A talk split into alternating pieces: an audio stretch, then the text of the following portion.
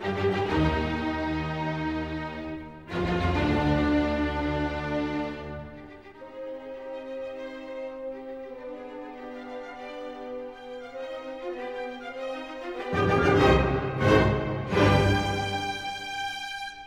and welcome to High Obsessed.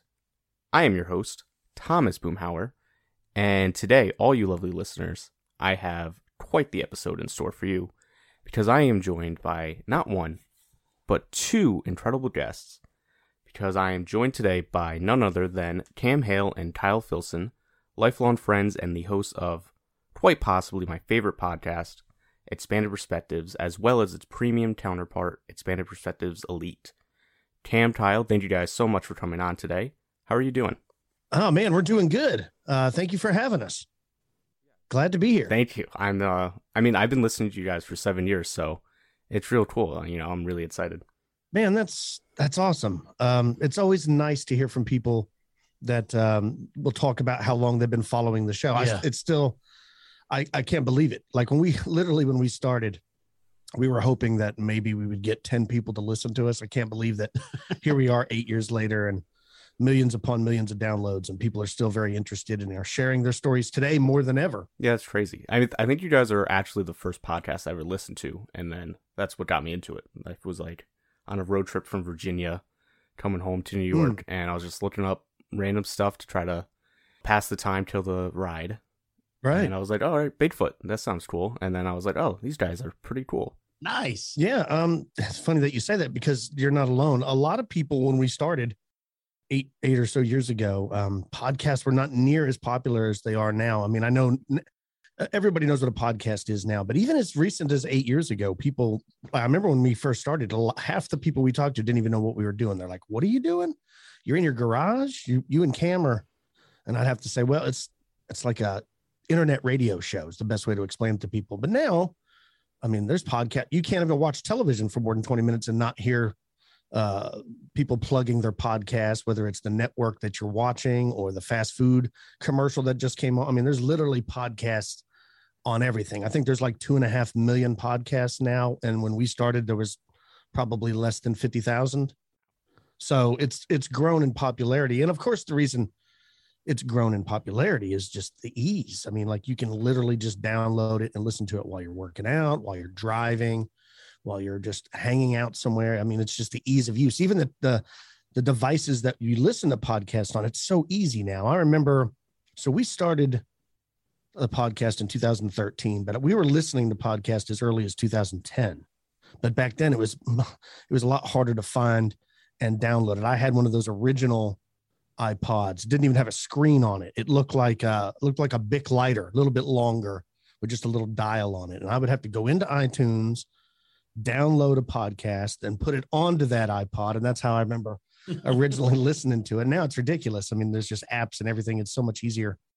But that's literally how we were introduced to podcasting. Uh, was I worked for myself. I'm in my vehicle all day long on my own. Cam worked for the municipality here in our town in Texas. And he was literally by himself all the time.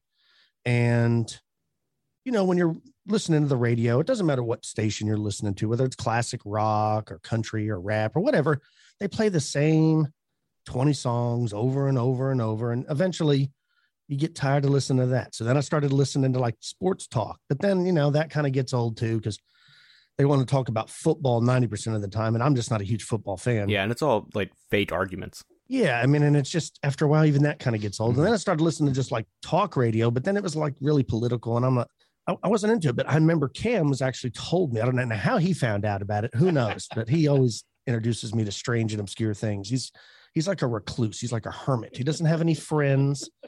I'm his friend by default. It's because no one really likes him. This but is in- true. he told me one day, like, have you listened to a podcast? And I was like, I have no idea what you're talking about.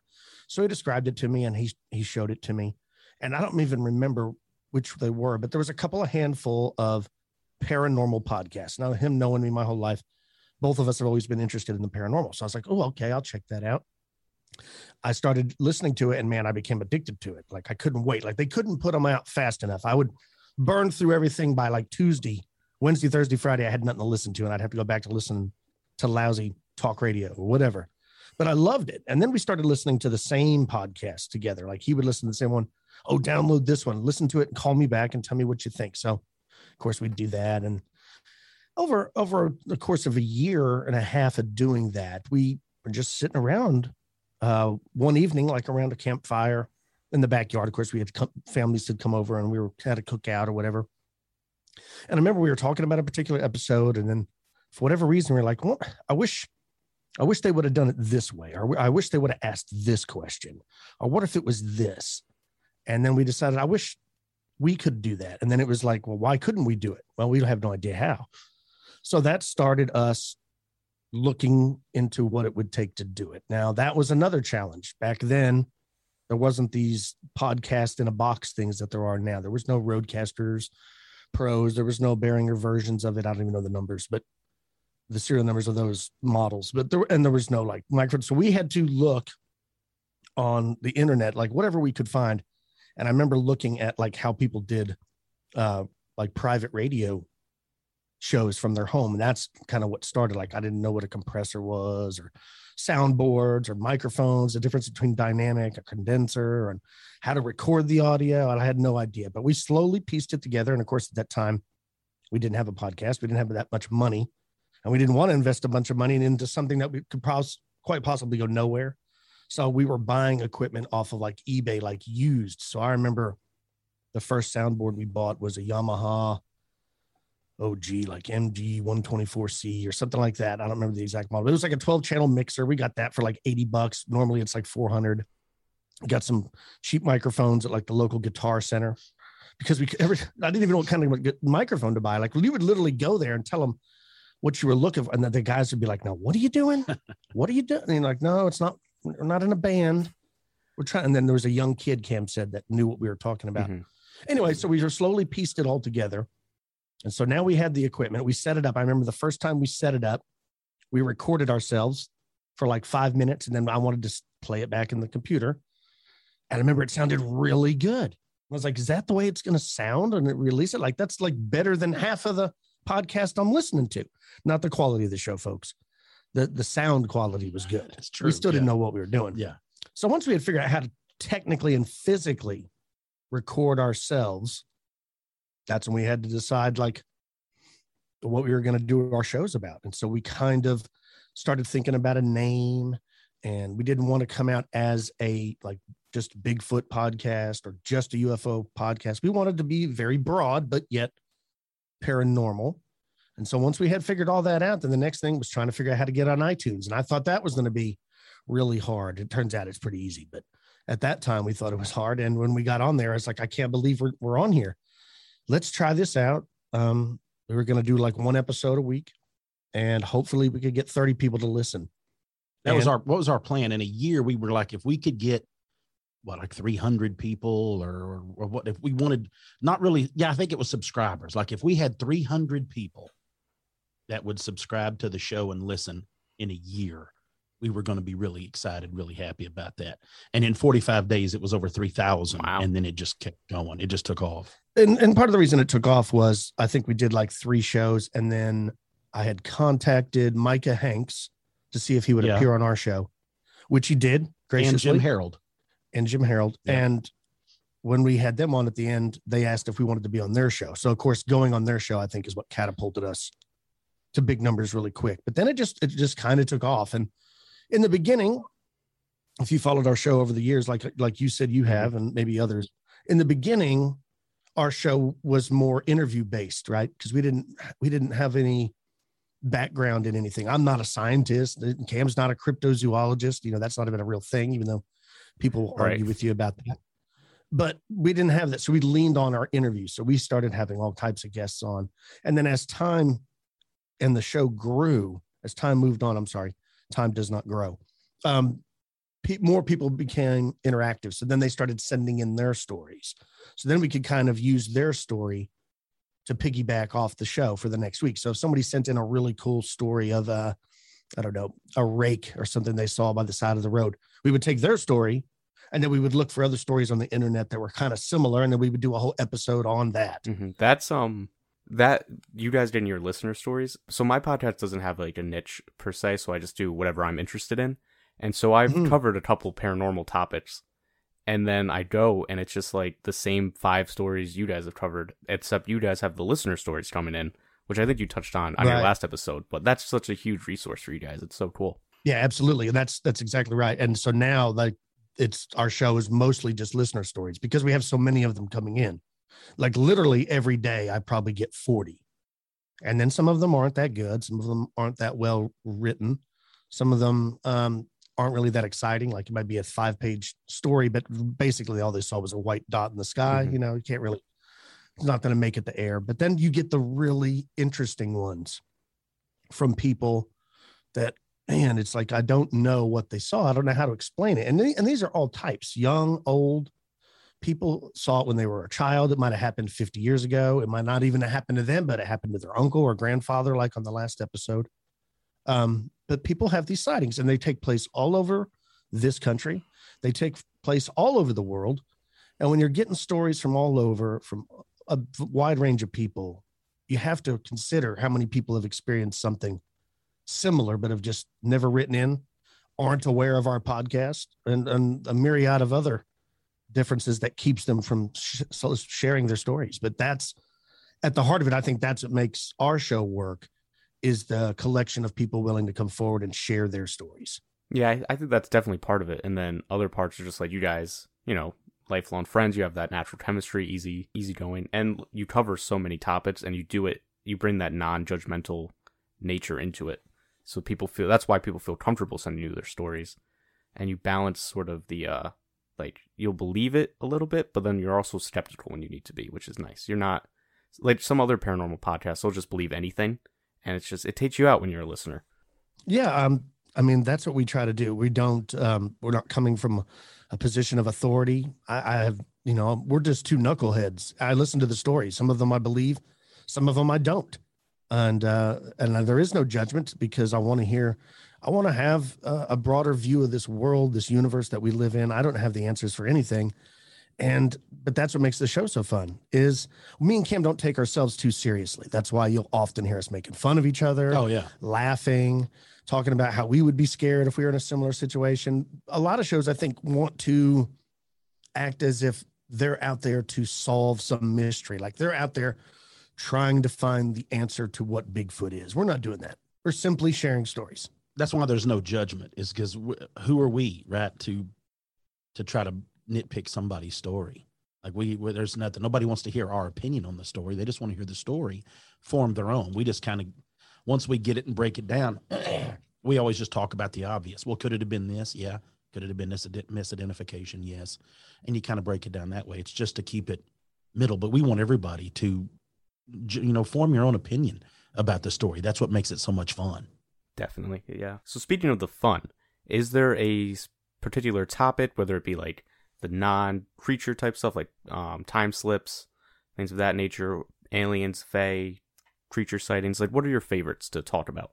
Man, mine changes literally every few weeks. Like it, it all depends.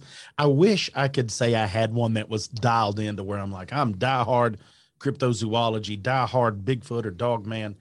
I love stories personally. I love stories of the Fae, anything that takes place in the woods. So like the missing people, uh, the possible like gnome sightings or Fae sightings, something along those lines. For some reason, those have always have always been my favorite and continue to be. I also love ancient history, but that's one of those things that it's I mean, it's a very narrow niche for people. But the, the fun stories that I like are gonna probably be now I love the time slips, but I like the Fae and the missing, the strange, like the vanishing people, not just when they mi- missing, just completely vanished. Then of course the Glimmer Man, those stories are always fascinating too. What about you, Biggin? Yeah, I would have to say, I, will start off by telling you what's my least favorite. Okay, My, my least favorite are water water cryptids, Right. like the Loch Ness monster and stuff like that. I, I don't believe any of that. I don't know why. I mean, Lake it, cryptids. He hates it. it makes no sense. I'm, I'm, I fully admit I'm not a rational thinking person, but for whatever, I, if you tell me a good dog man sighting, I'm interested. You tell me about something you saw in the water, that doesn't interest me at all. Uh, I would have to say my favorite is probably, yeah, probably like face stories. Like I love the idea of duendes or gnomes, these forest spirits, you know, living in the woods and stuff. I like those stories. I, I think they're cool. I like it when there's like the little hunters. Mm-hmm. Uh, I, like sightings like that. Uh, um, ghost stories don't really interest me as much either, but I mean, they're kind of cool. I'm like Cam. I don't have one particular favorite. Like this might be my favorite restaurant. Like, man, I like Chick Fil A. But then after a couple of weeks of that, you were like, man, it's good, but I kind of want something else. So I think it's the same thing. If I'm only reading UFO stories after a couple of weeks, I'm like, man, I really like to look into something else. Like, what kind of mystery? Just something as simple as like a mystery object. Like, how the heck did they find this aluminum wedge from 80,000 years ago? Like, it doesn't make any sense. so, is that uh, lost technology, or is it something that time traveled and was left there, or is it something from another dimension?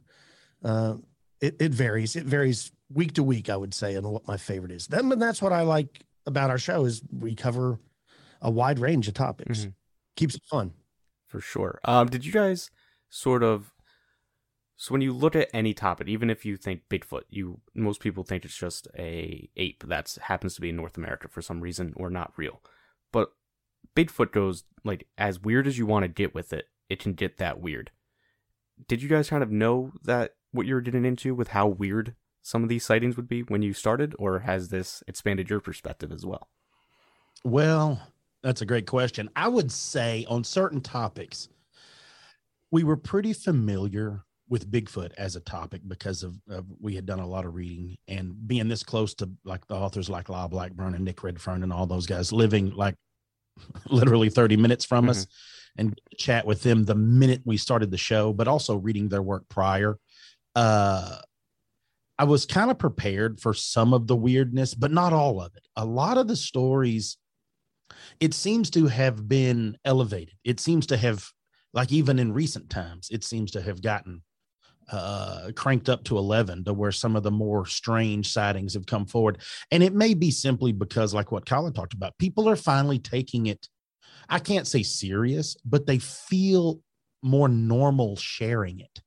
So, like, there was, you know, I've known several people that have come forward with sightings in my personal life that normally would not uh, ever speak about it. But because they're like, man, I didn't realize that, you know, you did this or you did that or you hear people and and you've probably already had this happen to you yourself thomas is people will say something and you'll be like oh yeah i got the podcast or whatnot you know or you turn them on to something to listen to. Then they will come back and be like i listened to such and such episode and it jogged my memory. I forgot all about this. I had buried this interaction or this this sighting or any of these things there's been a lot of that go on I think what I was the most shocked about, or most, I wouldn't say shocked, let's say most unprepared for, uh, as far as is not just Bigfoot, but all of these topics are how it is so broad. Like there are so many different cryptids that I was completely unaware of from around the globe. And so many of these stories and how far they go back. And there's i mean just like we've done them you know as far as all across the united states all across australia all across europe all of these different tales of things that don't make sense. I always think about like the yowie. You start thinking of the yowie in australia there's no reason that there should be something like that on that continent. Not one at all. Yet there's been multiple sightings hundreds of sightings. And it, it doesn't make any kind of sense so then it, it starts opening up all other kinds of of questions so I was more blown away, I guess, by the broadness, if that really makes sense. Instead of one specific thing, it's just like there were so many more. It really truly is like you've opened a box, a Pandora's box of them, and it's just ants just keep coming out of all of these different things. Yeah, I would have to agree. Um, similar with me in the fact that when we first started the show, from time to time, we would do stories about UFOs, you know, mm-hmm. like uh, alien abduction, all these crazy sightings in the sky. And it's since the time I was a little kid, heck, it's been going on since the 1950s. People have speculated whether it's a real phenomenon or not. And now, as simple as two years ago, the, our own government's coming out and acknowledging that, yeah, there's these unidentified aerial objects flying around. They, de- they can't explain what they are or where they're from. So it, it adds you know validity to all the hundreds of stories I've heard in the past. Now, obviously, some of the stories are not correct, but I like the fact that the government is now admitting that these things are up there. So you know, when I get a sighting from somebody who's written into the show, it seems more believable to me. Right, because if like the spaceships are really here, it seems like everything else were these abductions Could be, real all of a sudden? yeah, like my mom. yeah, that's right. It- my mom has always teased me because I'm into this stuff like Bigfoot and ghosts and aliens and stuff. And I was like, she bought a new house and I was joking that the barn was haunted. And she was like, Mhm. you and you and ghosts or something. And I was like, hey, UFOs, they're real. The government said it. Like, what else could be real? It's a whole new world. That's, that's, Yeah. that's right. So I mean, you start looking back at all the stories of all these other things, and you're like, how much of that is real? Maybe Bigfoot is real. Maybe Bigfoot's not real anymore, but it was real 50 years ago. Like maybe there's no more of them, but they were around. I, I don't know. Maybe people aren't even seeing Bigfoot; they're seeing ghosts of Bigfoot. I mean, if people have ghosts, why can't Bigfoot? The, the the possibilities are endless, and it's funny to watch certain people get angry when they don't believe it. Like you'll have a diehard UFO guy who thinks a Bigfoot researcher is ridiculous, and then vice versa. And it's like, why are, you so willing to believe that? But then you're so willing to believe in a lizard man from South Carolina, but you know, someone seeing a dog man in British Columbia. Now that's preposterous. Yeah. That's ridiculous. It's so funny to me.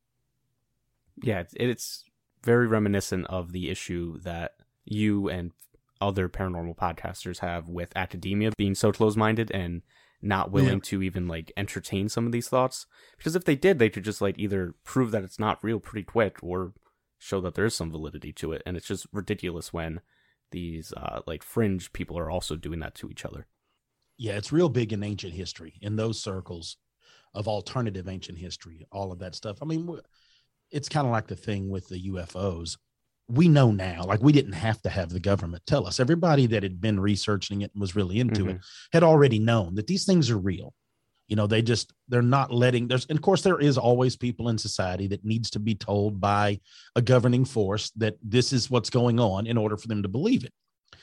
And then, of course, there's a whole group of others that don't need that. Well, when it finally came out, of course, it was probably earth shattering for others. So you're exactly right.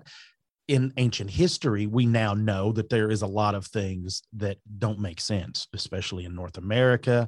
A lot of things have been found, a lot of old structures. The stories that we were told and the stories that have survived about our history in this nation, much less all the other nations, are only told by the winners. So you never really get to know the truth. You have to kind of go off of what you find and some other things. And I think that that's, it seems to be ever since Gobekli Tepe kind of really broke it and some of these others that more and more of academia is getting on board.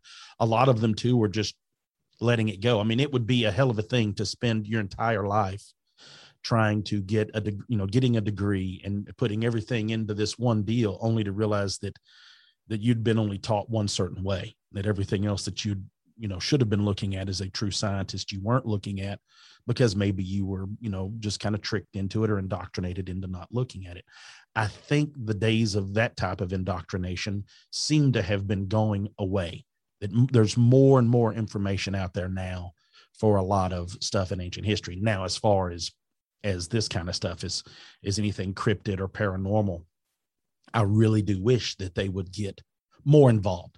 I wish that there were more. I would say, you know, it'd be great to see, you know, scientific areas uh, or even, you know, colleges that could, you know, sponsor things or get it sponsored to where they were stuff like that to do a little bit more research, especially here in North America. Look around. There's all kinds of things that you could do for the strange and unusual, but people take it as a joke. The seriousness is still not there. And to be honest, I don't know if it'll ever be there. I mean, the way we have always added this to like movies and just like the folklore of Americana with all of these strange things. Like, I don't know if you'll ever get anyone that was a, a young person that watched The Beast of Boggy Creek or Harry and the Hendersons to ever take Bigfoot as a serious subject. I don't know if that'll happen.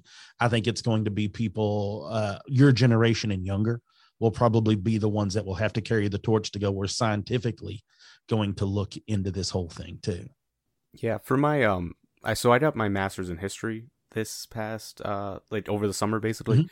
and so sometimes I like really struggle with this because I'm like, so like I want to say that most p- academics wouldn't have this weird like conspiracy shoving down ancient history and like the Bigfoot thing definitely people are against that, but like the um uh mm-hmm.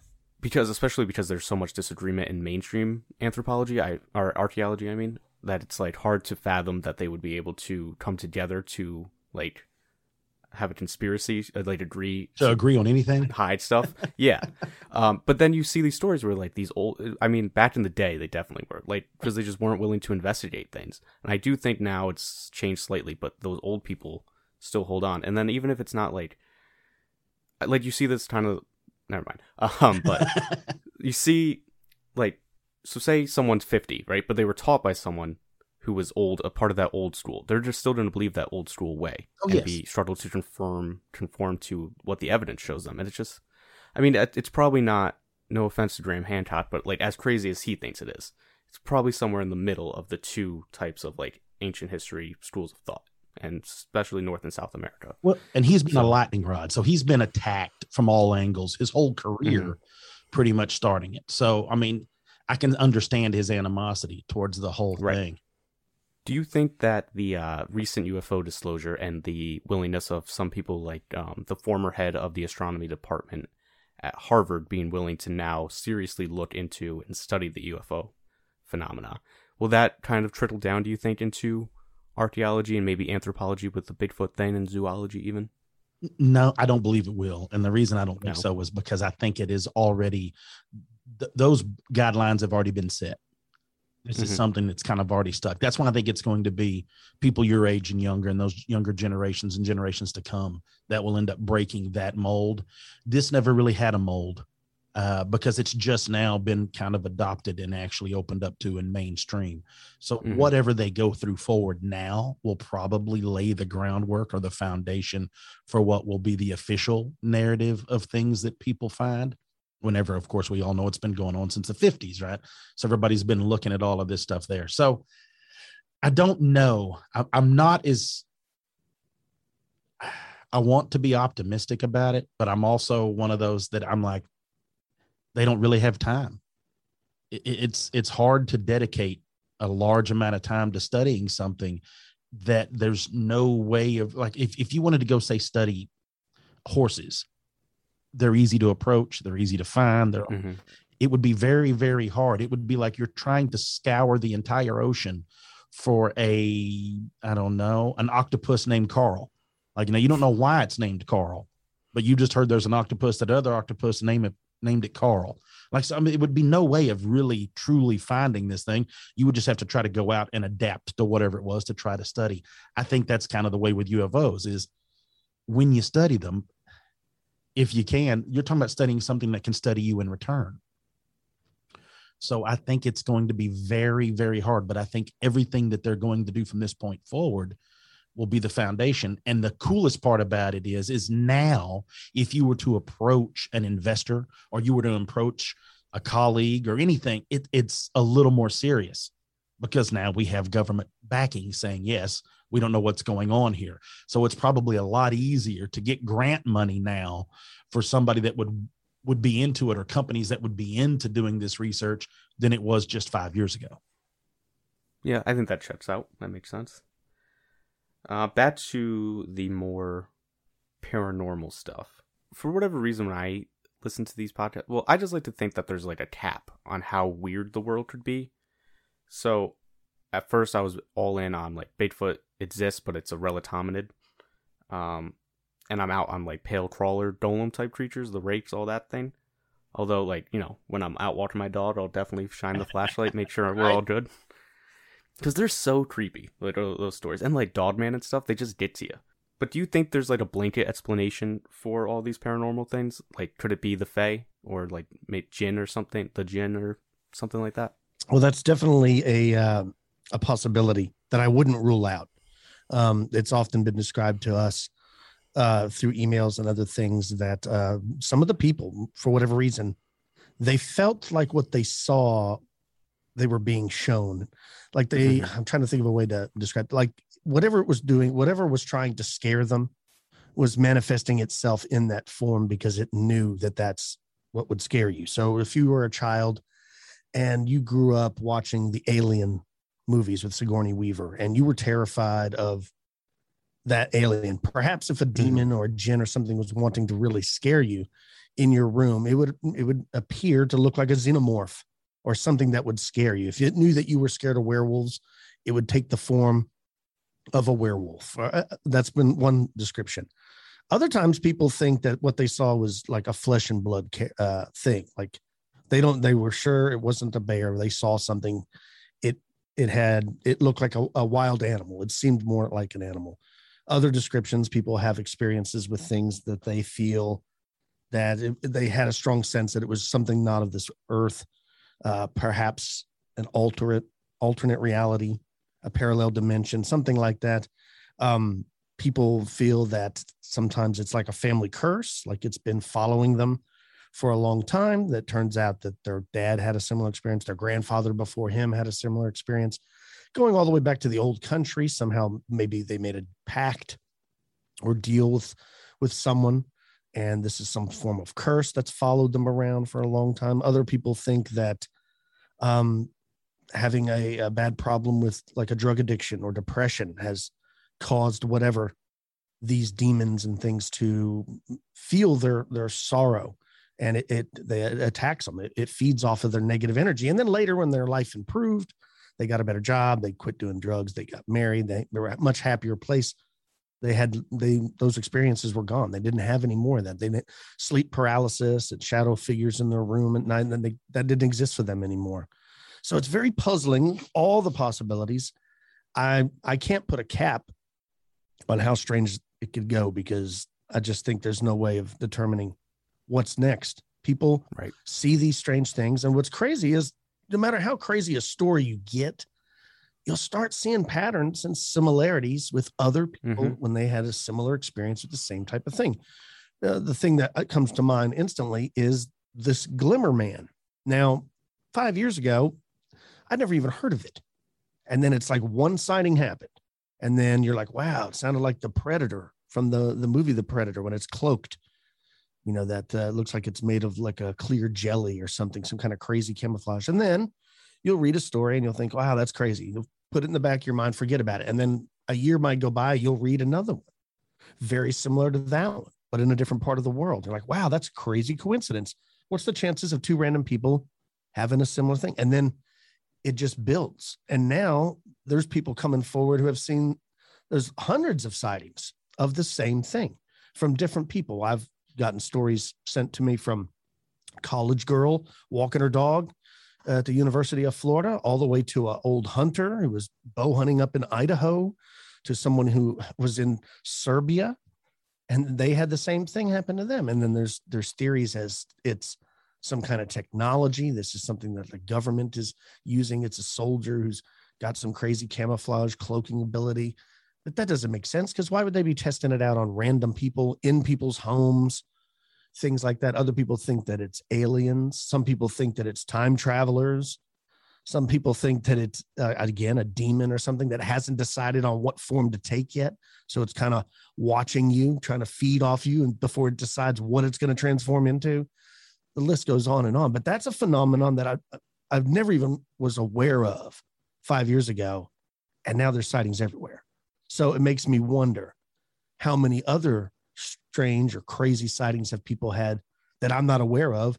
And it's not just been one person, but loads of people have seen it. And no one, there's no room, there's nowhere to tell their story. So they don't. I mean, now with the popularity of podcasts, I think people are more comfortable sharing their story because they hear it so many other people sharing their story.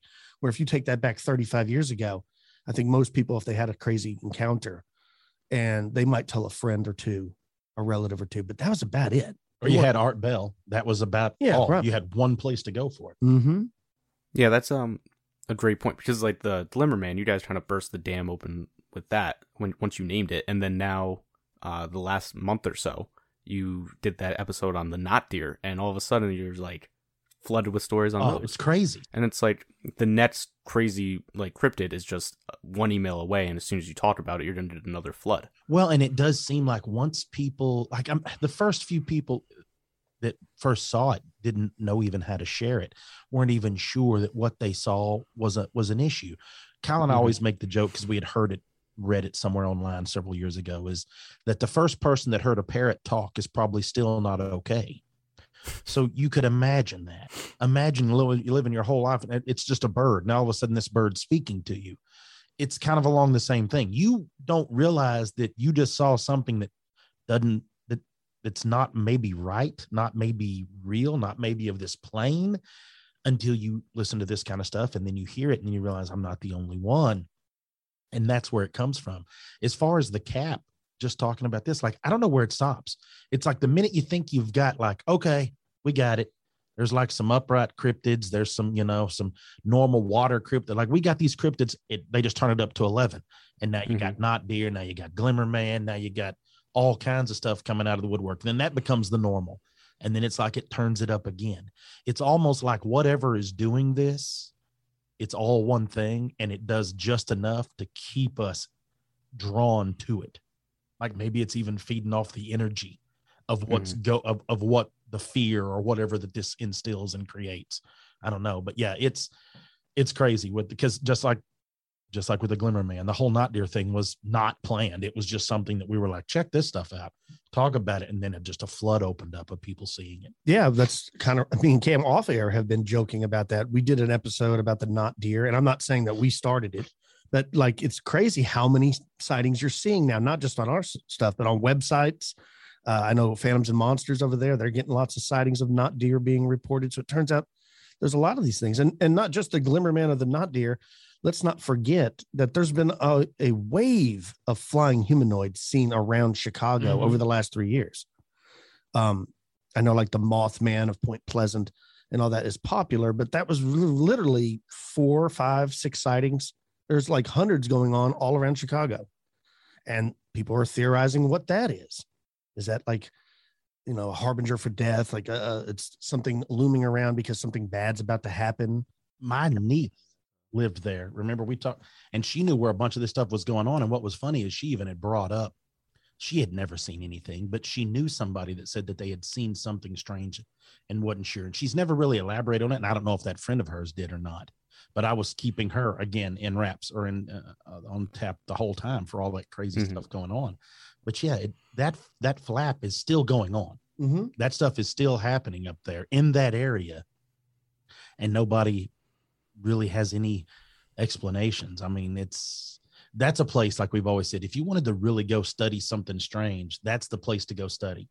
All of these these sightings in that area is very odd. Yeah, for sure. And it is like ominous because of the uh, Point Pleasant incident, which, you know, not great what happened there.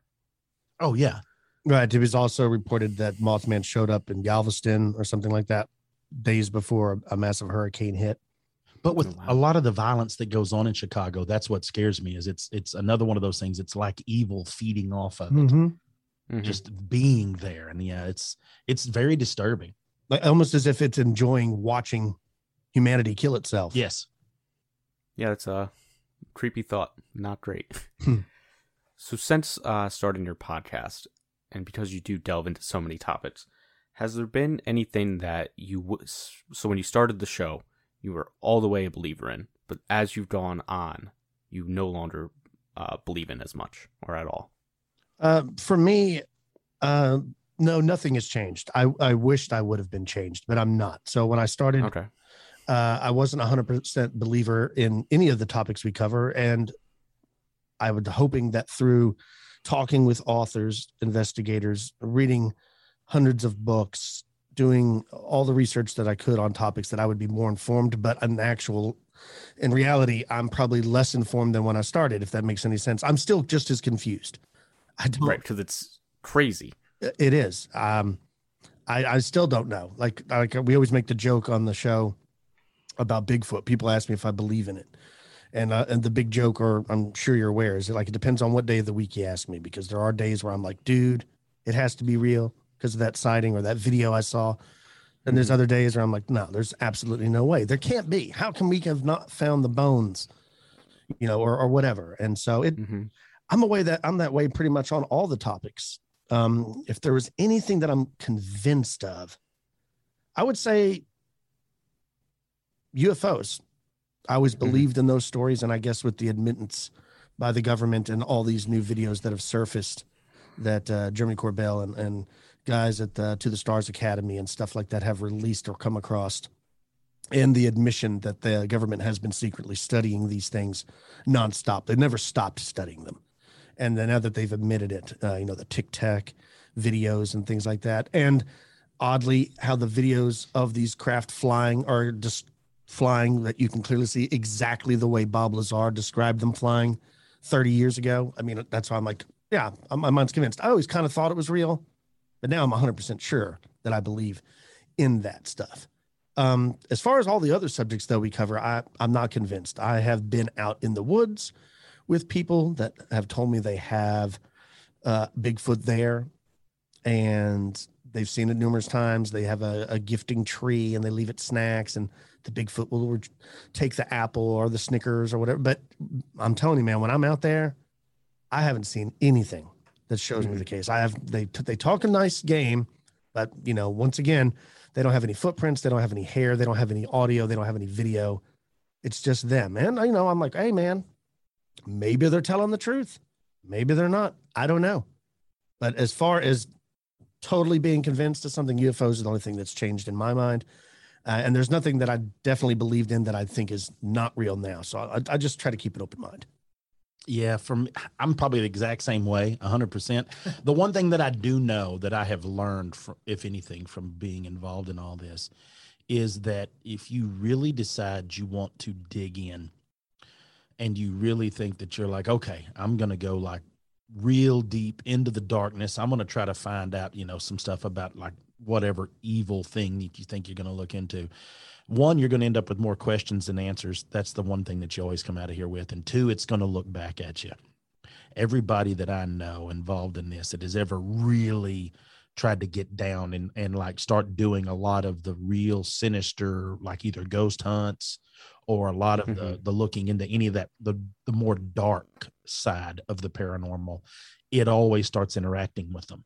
It's almost like it can feel that you're vulnerable and it wants to interact with you. So that's another joke that kyle and i always make. We'll never go do a ghost hunt. We're like we've been invited i don't even know how many times. We're always like no man i'll go to the woods with you and we'll walk around if you want to go look for creatures. I'm down because when i get in the truck to leave i can always check the back seat and there's no creatures. When you mm-hmm. leave someplace like that, there are things that can attach itself to you, to your belongings, to something else that you have. I mean, there's plenty. We know dozens and dozens of people that are empaths. He and I are not one of those. We're basically like bats walking around, right? So it's one of those things. Is I don't go in anywhere and mess around with that. So uh, I don't know enough about it. But that's the one thing that I've seen is that when you really get involved, it seems to really get involved back. So I just kind of like, nope, not gonna play that. Not gonna play that game. So when it looks back at you, is there anything that stands out as something you would least like to encounter?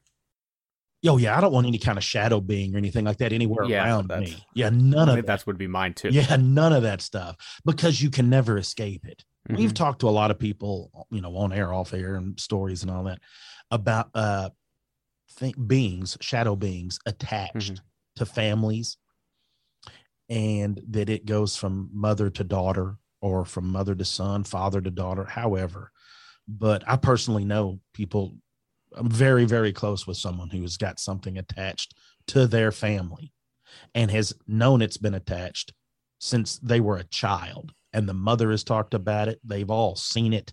They've all had these, and it's a type of a shadow entity. Now, what that could be, who knows? And and the only way, I mean, I don't even know how you would go about trying to maybe have it removed. Like we said, you're going to have to go through some sort of shaman or white healer or witch doctor or whatever that they would call it. I'm not even sure how you would go, but it would be trying to find something probably along those lines. But that's the one thing that I want nothing of. If I could have a sighting of anything, I guess it would probably it would have to be Bigfoot. It would have to be a cryptid. Mm-hmm. I would love I would love to be able to see one. Of course, at a distance, like on the side of a mountain off in a valley somewhere, moving, glassing, and be like, oh, look over there. That's cool. But yeah, I've not had that happen yet. I don't want to have one like come into camp. I don't want to be in the tent and you can hear it walking around outside. I don't right. want that kind of sighting, but I want one at a safe distance where it doesn't know I'm there.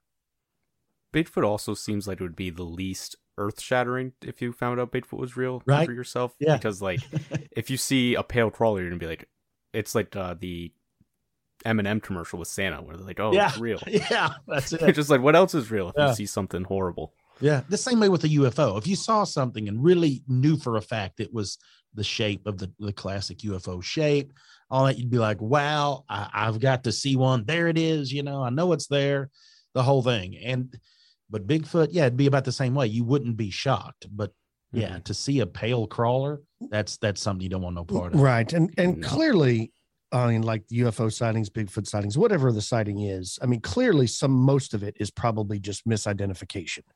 I mean, just because you see something strange at, night in the sky, that doesn't mean it's extraterrestrial, right? I mean, they even sell drones that look like UFOs. You know how easy it would be to go to a park and just fly Mhm. that thing around and people would think, oh man, I Yeah. saw it. I saw it. Yeah. Yeah. But you're like, yeah, but that's not what it was. Same thing with Bigfoot. I mean, I know that people have seen strange things, but I, also you have to look at the people that are having the sighting. We always talk about some people are trained observers. So when like a pilot sees a UFO, it's much more credible than a guy that's just a bus driver. Same thing with with And it's nothing personal. No, it's nothing just personal. The way people feel about it. if you are not a hunter or someone uh, in the woods all the time, how sure are you exactly, intimately, with how well what a black bear looks like? Yeah. Are you a positive? It's it's late, the sun's going down, it's acting odd to you. Do you know that that's not a black bear? That's what I- I'm saying. Is like you, you got to look at some of the people. If Chuck Adams says he saw a Bigfoot, I believe Chuck Adams saw a Bigfoot because he's a world famous hunter. Yeah. You know, so you got to look at not just the sighting, but who had the sighting. Oh, I, it's it's the same thing as like I, I'm guilty of it myself over years. Is you will be in the woods, either be getting you know close to daylight, or it's maybe getting dark, and you think you see maybe it's a white-tailed deer, maybe you think you see a coyote, maybe you think you see a horse. Doesn't know what it is. You're convinced. you're convinced you can see that exact shape. I just saw it move. I see all this. And especially in the mornings as the sun comes up, it's just a bush. It's just a bush. The wind was blowing it just right to make it look like its tail was moving, or you wanted to see it. You wanted Mhm. it to be something. On a hunting trip, I have done this multiple times watching where you think you heard something, you think you see this, and then when it becomes daylight, it was nothing more than maybe a squirrel you heard or an armadillo, but you saw this outline and you were like, man, that's got to be what it was. And when the sun falls on it, it's it's nothing. And I think a lot of misidentification can can explain a lot of things, but there's always those ones that aren't. There's always those ones that people have perfectly clear views of. And the Right. sad thing is, is the video footage these days don't do it justice. Even with what we have, your phone can't really pick up on like a Bigfoot running side hilling across a mountain. Mhm. They have people that have done all these videos, and even then, it, it's very, very, very hard to have good enough video to really tell anything at a great distance like that. It's almost like the only way you could do it is to be set up for it. You would have to be expecting it, and since it never really goes down that way, that's when the way we ever we get some hard stuff. And and I guess the sad thing is the people that have a lot of this footage and have a lot of these pictures, maybe they really saw it. Maybe what they Yeah. witnessed and what they videoed was real, but what they're trying to put forth as proof almost hurts them because people see it and they're like, yeah, that's not what that is. And you're like, no, I saw it. That's exactly the way it moves. But because you have a preconceived notion of what it should look like and how it should move, we don't openly accept it. And I think that can cause, and, and maybe, maybe that's going to go back into one of your earlier questions is maybe that is going to be something that changes for the better. Like with UFOs, is more people take it a little more serious. They're like, well, if UFOs are real, maybe we ought to, you know, put a little more emphasis into this. And they also they they try to discredit the witness. This is another. This is what makes it so complicated. Like they'll say, well, uh, the the guys that saw Patty, you know, uh, he wrote a lot of hot checks. He was a known con man and Mhm. stuff. But that may be true. But that doesn't mean just because he was a con man or untrustworthy or not good at balancing his bank account doesn't mean he didn't also see a Bigfoot. So just because someone has a shady past in one in in part of their life doesn't mean that they still couldn't have a paranormal experience. And back to what Cam was saying is uh, back with the misidentification is people that are going that want to do it, right? So I don't know how many times I've seen people that these people on weekends they go look for Bigfoot. This is what they're into. They're in a little club, they go around, they go do these things. they make these videos and they hear things because they're wanting it to be heard. They'll they'll make an audio recording and send it to me, and they'll say, "Listen, we heard one. We got it. We've got Mhm. a Sasquatch on tape," and you'll hear it, and I'll be like, "That's a fox," and they'll be like, "No, fox don't sound like that." I'm like, "Yes, they do. Yes, they do." And I've had people come back and admit that they went and looked into the sounds a couple of weeks later, and they said, "Yeah, you were right. That probably was a fox." And I've had other people that are like, "No, man, you weren't there. You weren't there." And I'm like, "Well, how hard are you trying to make it? You know, you're trying to make yourself believe because in their mind, they think Bigfoot's real. So every sound they hear, they think's a Bigfoot. Well, I heard a tree knock. Well, I have a, a friend of ours that told us that they were out there on one of those uh, similar trips, and there was two groups of Bigfoot studiers, researchers in different parts of the same property, and they were wood knocking back and forth to each other, and both sides were convinced they were communicating with Sasquatch. Mhm. Oh, So. It's like same thing with they the ghost. catfished each other. Right. I mean, people Yeah. that you've seen the ghost shows where they set up cameras and they're in Mhm. they're in a house that's reportedly haunted, then they hear a noise. They're like, Did you hear that?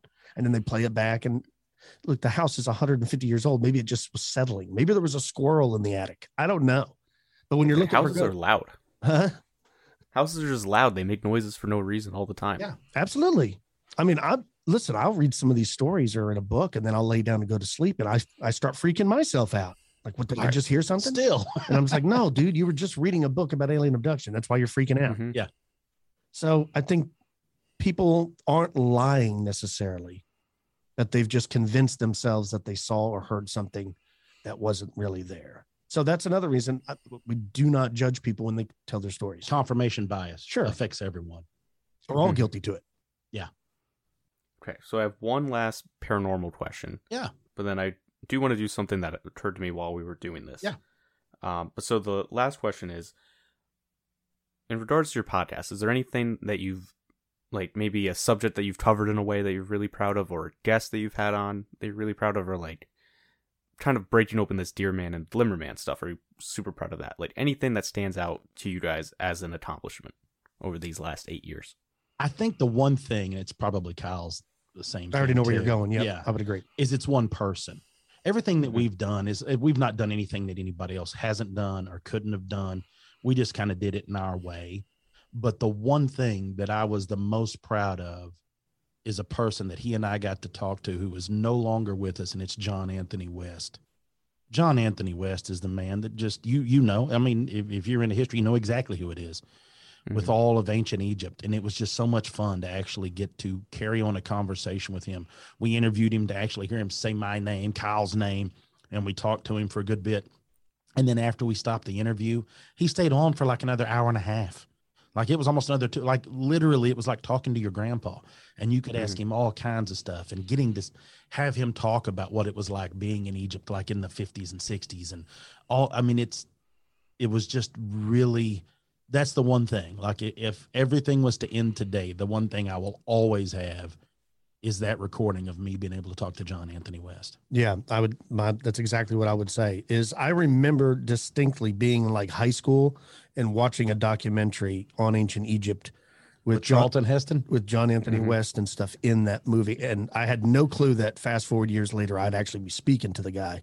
It was just really cool because he came. He was not an Egyptologist, but he came looking at the ruins and stuff in ancient Egypt from a different mindset, right? Like back to what we had start talked about a long time ago about academia. Academia.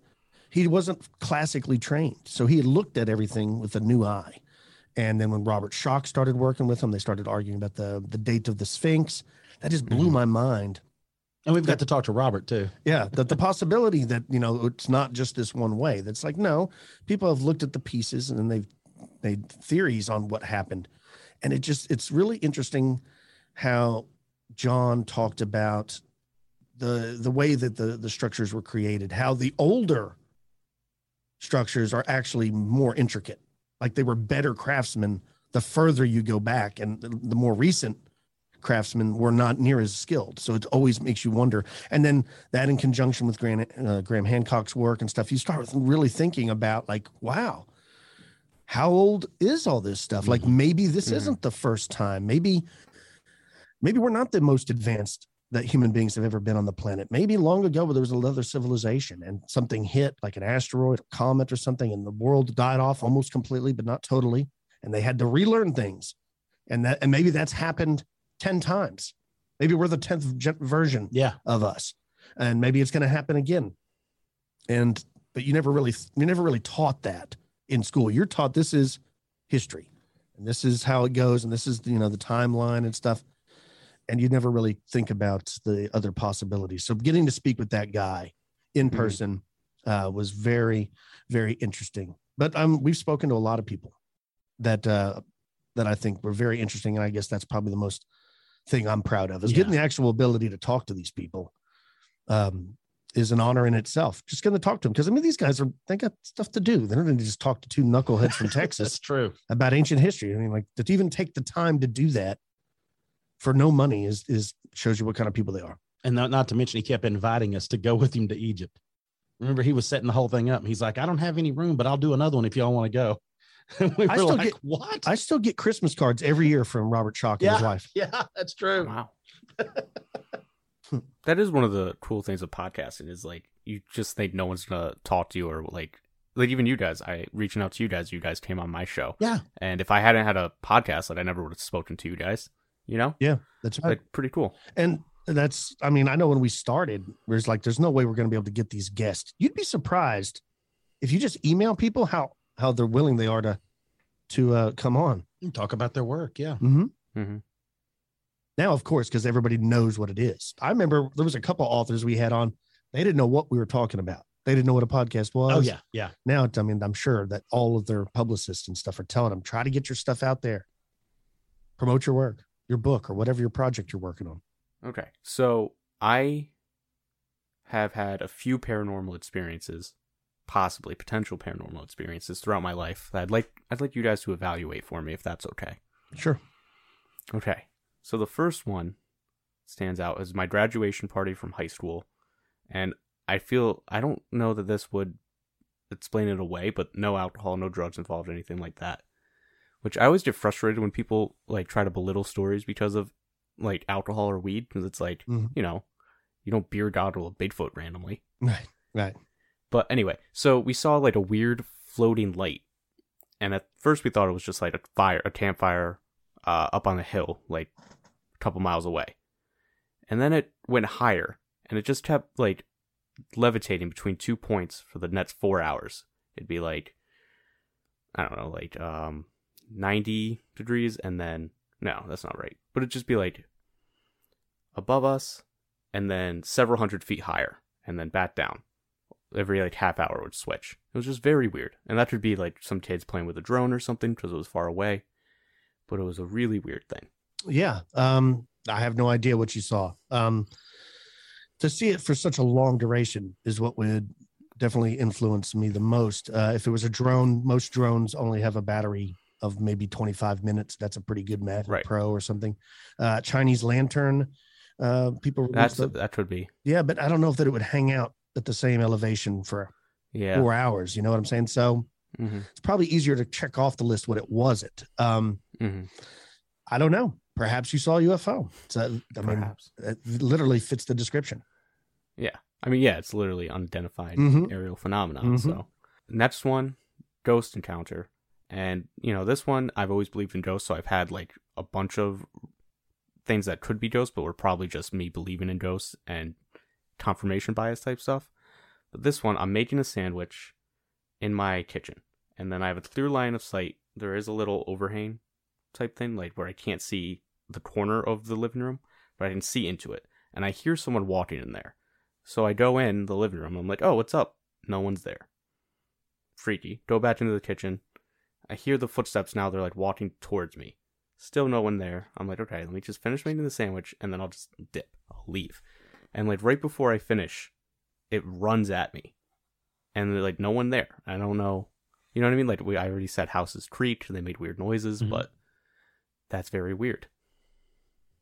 That is very strange. Uh I have had something similar like that in a voice in the house that I live in that Mhm. before and and apparently it had happened to my wife and daughter each way before this and they just didn't tell me because they wanted to see if it would happen to me it was like their inside joke it's almost like the place still has a memory or like Mhm. part of it is in there and that could easily be what it is that you were dealing with is maybe it was just uh some sort of memory. Maybe it was a ghost. Maybe it was something strange just the way it is.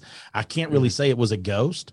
I mean there was nothing more than like a sound of, of what it Yeah. is. But what's so odd about that is what's making the sound right?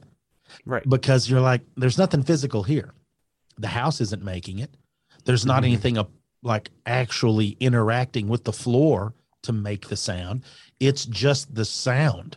And i'm assuming it sounded like it was walking right in front of you Yeah, I mean it was like behind me, but whenever I looked, this it wasn't like it stopped when I looked. The noise kept going, but there was nothing there. like you were like it was on a different plane as it came Mm. through. Yeah, maybe, like, that's yeah. that's strange It was very. That's the, definitely the weirdest, like actual, no explanation for thing that's happened to me. well and think about all that that happens uh it happens to a number of people that they might just write it off like what was that oh, i don't know i don't have Mhm. time to think about it and you just move on. I think that's the reason that it seems like we're getting more and more and more sightings or more and more and more things is truly because of like we discussed earlier you would not have known that that was a thing until you listen to certain podcasts. Then you realize other people have had it. And so people send in other stories and it just snowballs to where there's a lot. I think the idea of weird things i think it happens rather a lot more often to everyone they just everyone doesn't take the time to look at it Oh yeah, I think everybody, almost everybody, has probably had at least one paranormal experience. Mm-hmm. It's just it's so rare. It's almost everybody you talk to. I think that's what draws people in to listening to shows too.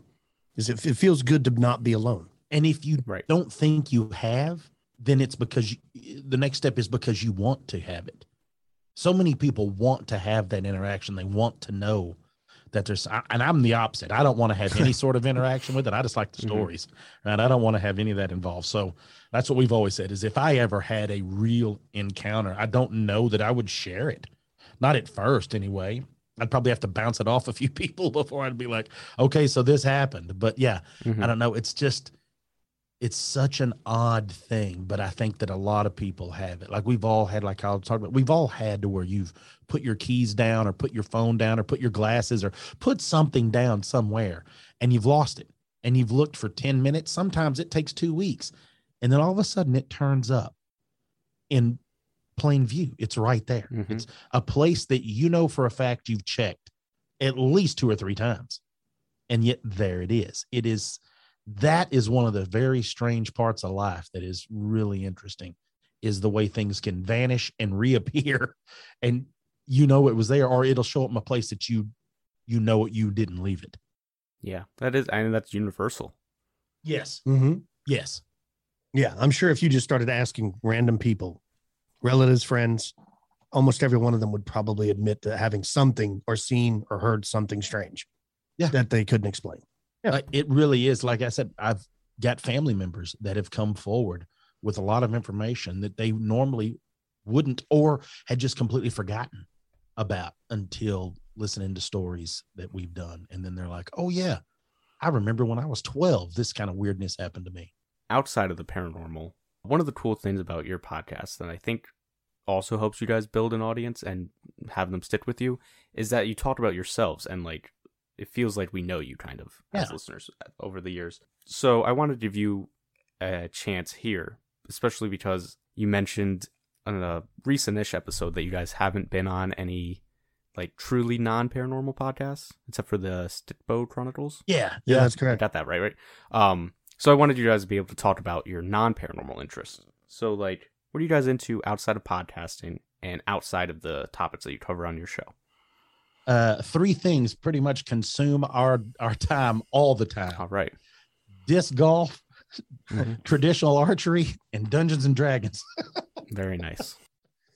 Yeah, I That's mean, what kind of nerds we are. I I think I would agree with those three things, but I'm constantly my my hobby is learning new hobbies. Like Yeah. I constantly am evolving and changing. So Mhm. I'll uh, a couple years ago I was really into photography, so I was doing a lot of stuff with that, and then I've you know, I've done different different things. I've, I've played softball for a while. I played hockey for a while. Uh, now I do a lot of things with uh, my sons. I have two boys that are 14 now, and I have a nine year old, and so I do things with them, their interest, uh, along with that. But I would say that Cam's correct on those those three things. I probably do the most. I probably need to do a little more archery because hunting season's coming, and I don't That's think right. I've fired my bow in six months. Yeah, you're gonna have to get out there and put some reps in now. But yeah, that's. Uh, I'm glad you asked that because I think people have an idea about us, but they also are wrong. And I'm I'm glad that you like about us talking about our personal lives. You'd be surprised how many people send in nasty emails that they they don't want us to talk about Yeah. our personal lives. They're like, just tell the story. We don't care about you. We don't care where you went. We don't care what you did last week. We always talk about ourselves because we want to pe- key people in on what we're doing outside of Mhm. the paranormal because I think a lot of people think that at night when when I turn off the microphones that I'm in some obscure library somewhere researching UFOs or cryptids for the next show and and nothing could be further from the truth. If it's like eight o'clock at night and you're wondering, man, I wonder what Kyle's doing. I'm probably drinking a Miller Lite, watching something on YouTube, and listening to Luke talk to me about some crazy film he wants to create with his green screen and stop motion camera he has, you know, or and that YouTube video could be anything. It could be people forging a knife to, I don't know, trimming branches on a tree in the backyard. Like that's what I'm doing. I'm not just sitting around thinking day and night about the paranormal. I rarely think about it. Um, we usually have a show meeting over the phone, me and Cam, and be like, "What do you want to talk about this week?" And I'll say, "I got this really cool email about this. I'm probably going to talk about that." And he'll be like, "Okay, cool. I'll look for some stuff to go with that." Yep. And then sometimes I'll email him back or call him or text him and be like, "Hey, don't worry about even doing it. I've got more than enough for a show." Like and you won't believe what all I found, and, And- then he'll email me stuff. and then he'll do the same thing to me. He'll be like, "Oh, don't worry about it. I'm talking about this. I got more than enough. So just show up with your news." and we work with a lot of authors and a lot of publications and publishing companies, so we get a lot of books. Mm-hmm. And so as we're reading a bunch of books, so like we're constantly reading, like al- there's always books to be read. So we'll have three or four going at a time just for the show. So you're going through it and breaking it down and getting ideas. Like I have ideas for the show. I probably have, if I was to take all the ones that I've got jotted down and all the stuff in the folders I've got saved, I probably have eight months worth of stuff right now on the whole deal. It's just because it grows and you go through spells Mhm. it's like anything else you know everybody goes through these these these times in their life to where like you're really focused on this for people hit the gym for six months and then after that they kind of taper off or they made and it goes with that with the show or there are days that i have to get other things done and then there's other days that i may work since i've retired i may work two or three days in the studio and never leave it just in here just digging stuff up typing stuff up getting notes breaking things down covering a lot of different stuff along those lines yeah but yeah for the most part it's You, you don't live your life all about the paranormal. no, no, no. And it, the, and it's I've, I've made it that way because you don't want to burn out. You don't want to throw everything you did because we did that at first. Mm, we much. went way too hard at first, running it, running it, running it, and it just it burns you out. And then you don't want to get burned out. It takes the fun away. And just like what you alluded to, we wanted it to sound like we were all hanging out together, like we're all Mhm. sitting around a campfire or we're in someone's backyard. Everybody's having a drink and we're cooking and we're just sharing stories and you know basically holding court. Everybody's hanging out. We're all just telling you all this crazy stuff that we found or that we've heard or was shared with us. And that's kind of the way we were hoping it would go. And we're glad that people have received it that way because that's what we wanted. But we're really pretty just a couple of boring old mid 40s guys, is really about all we are. We used to be a lot more fun than we are now. Yeah, yeah. I- We get messages from people like, man, I'd love to hang out with you. I'd be like, man, you're going to be disappointed. You're gonna be really bored unless you like to play disc golf in the mornings while it's cool, or Dungeons and Dragons, or something like that. It's probably you're probably not gonna have a lot of fun. Uh, speaking of you guys taking it too seriously at first, um, I remember a couple like a couple years of listening in, and which was cool when I found you guys like a year in. You guys had this huge back catalog, so Yeah. I was hooked up. But um, I think like two years after that, I remember thinking one day like, what like these guys never fight. Like you just always had an episode out on time. I was like. Like what's going on? How is this possible? Like you guys never got into a knockdown argument and just can't No. record that week. Like, but like nothing came up. It was crazy. yeah, literally, we've been best friends since sixth grade, so it's gonna be real hard. All That's yeah, true. it's yeah. well, and I, I think a lot of that has to go in- into neither one of us take ourselves too seriously. No. yeah, So, Mhm. you know, if you don't believe a, a story that I read, you know, I don't take it any personal offense to it. I'm like, okay, well, believe what you want. I never Yeah. told you to. Mhm. I mean, that's you get trolls no matter what podcast form or whatever you're doing. There, you're, you're going to get people that are going to write nasty stuff about what you're Yeah. doing or what they think. And I just, I don't worry about it. That's why me and Cam we laugh. We do shows and we just ha- make it fun. Keep it fun. That's what Yeah. makes you want to do it. If you don't like it, Mhm. you'll fall off. So don't you know? Don't don't stress yourself out. Just be consistent and And we talk on the time. phone pro- every day, just about every day for an hour or two, every day. Mhm. And it'll be, you know, we'll talk about the show. What do we got planned? Other stuff that we got going on, you know, things like that. But yeah, no, we've never, yeah, it's, it doesn't happen. Yeah. Cause we don't, it's nothing. Yeah. We don't take it serious at all. We just do it for Mhm. fun. I'm afraid that if we ever took that final step, is when it wouldn't be fun anymore. And if it's not fun, if I can tell you one thing that he and I have done our whole lives, if it's not fun, we're not doing it. The minute it becomes work, we've done it like like he was talking about softball. We'd play softball. So we took it real serious, got all of our friends together we all grew up with. It was a whole group of friends. Everybody practiced four days a week for the first two months. We went and won every game, just Mhm. smashed everybody, won the championship. And they're like, You want to play next year? And all of us went, Nah, we're good. We just want to see if we could do it again. And then that was it. We just stopped again. It's just one of those. Once you start taking it to the next level, like, I just want to have fun. life's too short. Life's way too short. I just want to try new things, have some fun. When people ask me about you know starting a business or anything, I always tell them that. Like I'm, I'm not telling you it's going to be easy, but if you're stuck Mhm. doing something that you hate, man, don't do it. Yeah. Don't do it anymore. Life's too short to live Life's that way way. too short to be Yep. like that. Don't answer. Don't answer and I think anybody. with being 2021 nowadays, there's like so many more options. Yeah. You could, um, I mean, years ago, you had to go to broadcasting school and then hopefully you could get hired on at some podunk rinky dink radio station and work your way up. Some now, AM radio station in the panhandle. Yeah. right now, the, the gatekeepers aren't there. If you want to do a podcast, no, nothing's stopping you. You're Do doing it. You're doing it Yeah, now. you're doing it. You're proving Yeah. it. Yeah, right there. Yeah, I mean, you guys were like the second email. I, I was like, starting a podcast. You want to come on? You were like, not yet, but once you know what you're doing, Yeah, Yeah. Figure out what you're You got to learn to walk. great advice. Yeah, you Yep. got to learn because it, dude. I hate going back and listening because we still don't know what we're doing. We still screw it up, and it's Mhm. that's part of the fun.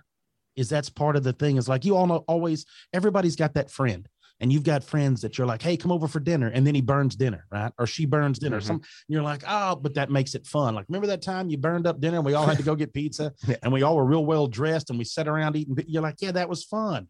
That's the kind of the mistakes that we like to hope make. But yeah, it's open for anybody, anybody Mm-hmm. now. And there's no reason. Like if you feel like doing it, do it. If it makes you happy, do it. Yeah, I mean, Yeah, there are that's what I always say. Yeah, you don't got to go out and try to get 60 million followers. And I like, there's no. No. reason. It's whatever's fun. If you're enjoying yourself and you're not hurting anyone else, go for it. Have a good time. Like literally, we never expected any of this. no. It's so crazy. It's so crazy that we're still doing it. We just did it on a whim and we just stuck it out. I guess the problem is, is we're too dumb to quit. That's the problem.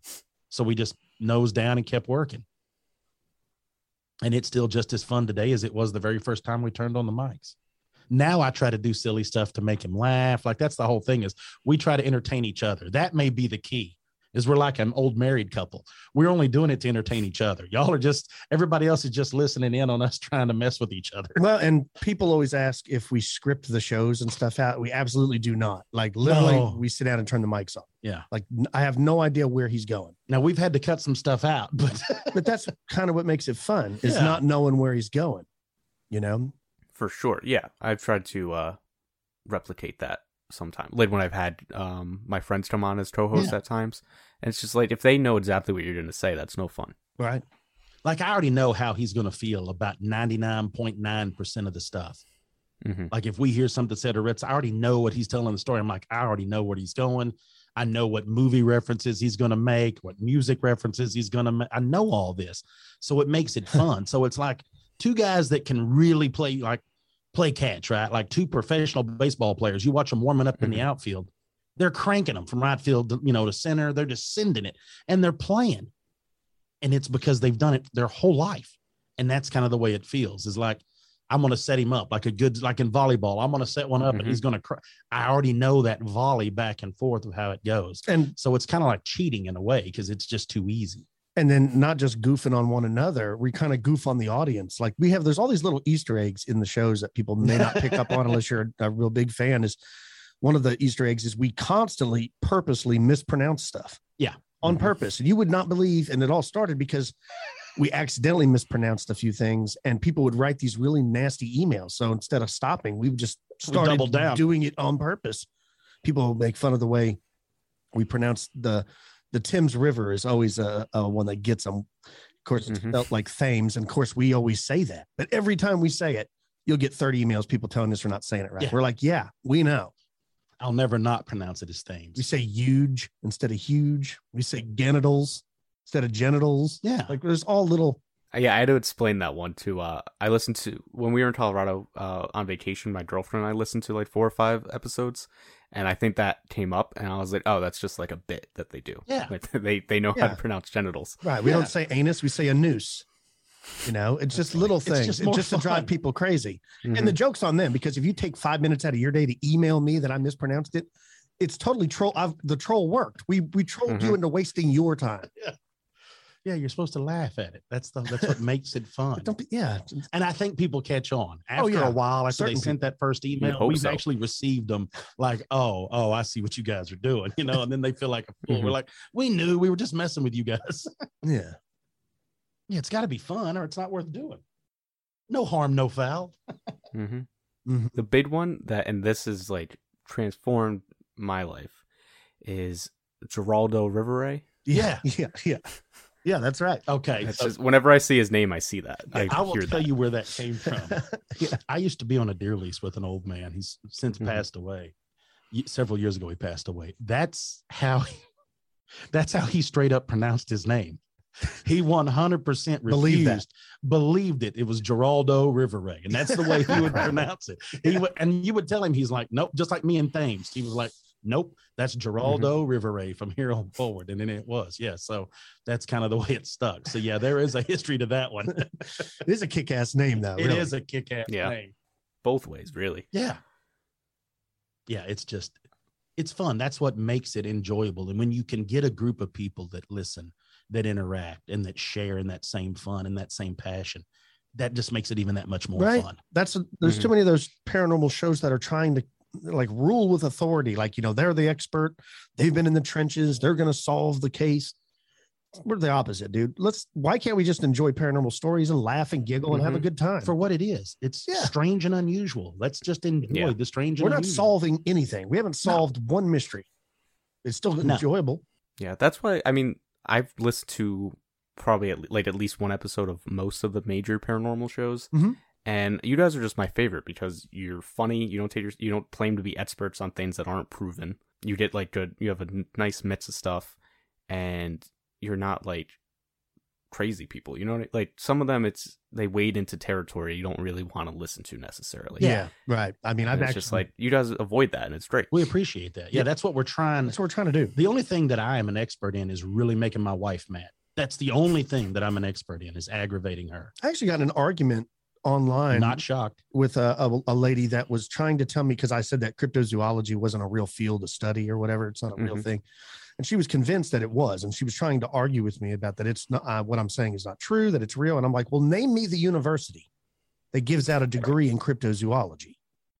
And of course, never heard back from her. It's like, it, it's not a real thing. You want to be, I've had people email, want to know, how do I become a cryptozoologist? I said, tell yourself you're one. Just, Right. You can be one. If you Yeah. want to go look for monsters in the woods, go do it. You're a cryptozoologist. That's all that that's Yeah, all you- that is. It's just a made up title. you just yeah if you want to give yourself that title go ahead that that's another thing that we kind of shied away from is we didn't want to be labeled Right. Like mm-hmm. if you want to label it's podcaster and it's just like we do it for Storyteller. enter- yeah we're doing it for entertainment and like i said it just grew that people like yourself and others enjoyed the way we presented it because there's no nobody there's no judgment there's no of us like you you know what's worse than when you're watching a show and you disagree with the person on that show it it drives you a little crazy because you don't get to have your say Mm-hmm. and, and of course it happens to us because we get the emails and all that stuff too but for the most part we do it exactly as you said is we're just putting the information out there Right. And we try to stay impartial. So we we've Yeah. never joined we like the- float either side out we never joined it. organizations like the BFRO, Yeah. MUFON, NAWAC, uh, the Freemasons have approached us to join, become a Mason. We didn't want to uh, attach Oh, really? ourselves to to anything so that we have an unbiased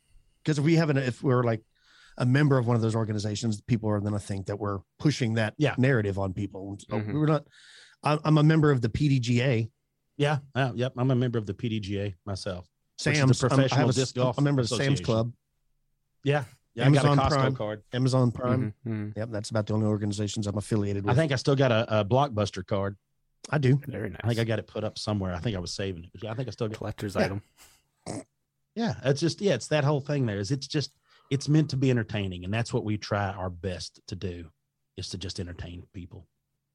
Um, so I think Kyle, you said that you guys were storytellers first and foremost. yes And that leads me to one of my questions. Have you found that either the subjects you've covered or just podcasting in general has it bled into your life in general in ways that you haven't expected? So like you guys have touched on being sort of big horror fans, at least in the past.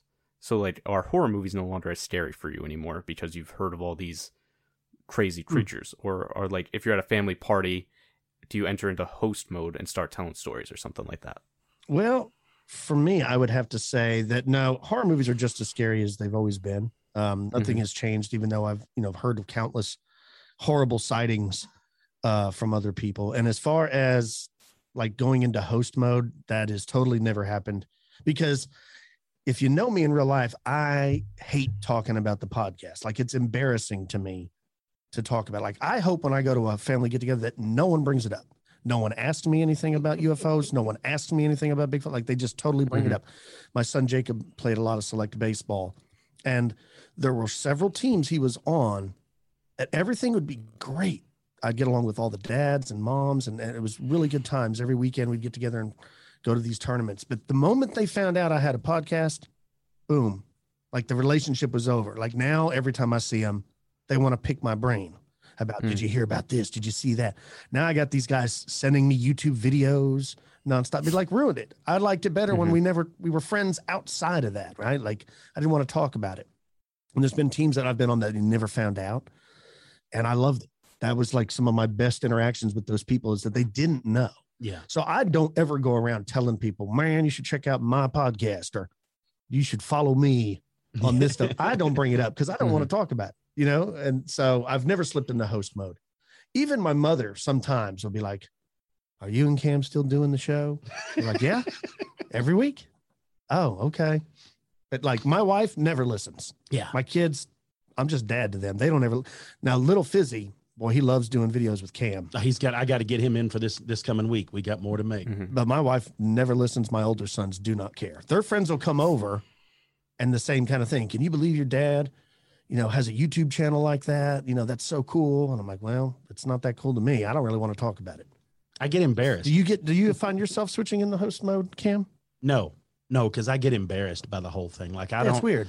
it's usually just Kyle and I in the studio, and I like to mm-hmm. pretend that nobody else is actually paying attention. It's just him and I talking and laughing and putting it out there because I, it, just, it, it makes me feel uncomfortable. I don't know how to take a compliment like hmm. when it comes to the podcast, so it just it floors me. But no, I don't even think. I think I've got a couple of family members listen, like out of two out of like I don't know a whole pile of them.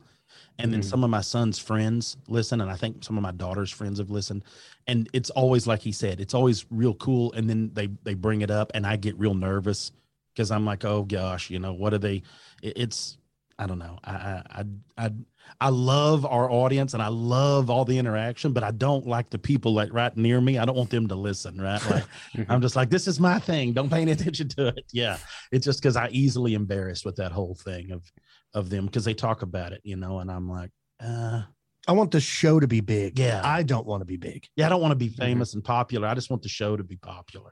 Yeah. I don't want anything to do with all of that. I don't hardly leave the house now, so it would really be, yeah, right. Yeah, I don't need it, but yeah, I mean, like I said, I love it. I love that we do it. I love all the interactions, and it works perfect.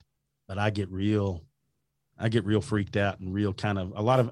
I didn't know what anxiety was at all, period, until I started doing the podcast, and then we go places, and I'm like, oh man, don't ask me about it. I don't know what I said. I don't want to get it wrong, and yeah, it's Mhm. just one of those. And it's all pressure we put on ourselves. That's all it is. Is it wanting it to be good? but yeah, we like we said, we try not to take ourselves serious, but we want to put out a good product and the same thing. So Yeah. I know, it's like a give and take. Okay, so one thing I like to do when people come on, I like to give them an open platform. If they have a hot take, anything they want to get off their chest, anything like that, you get, you know, anything you want to say that you don't get to say on your own podcast.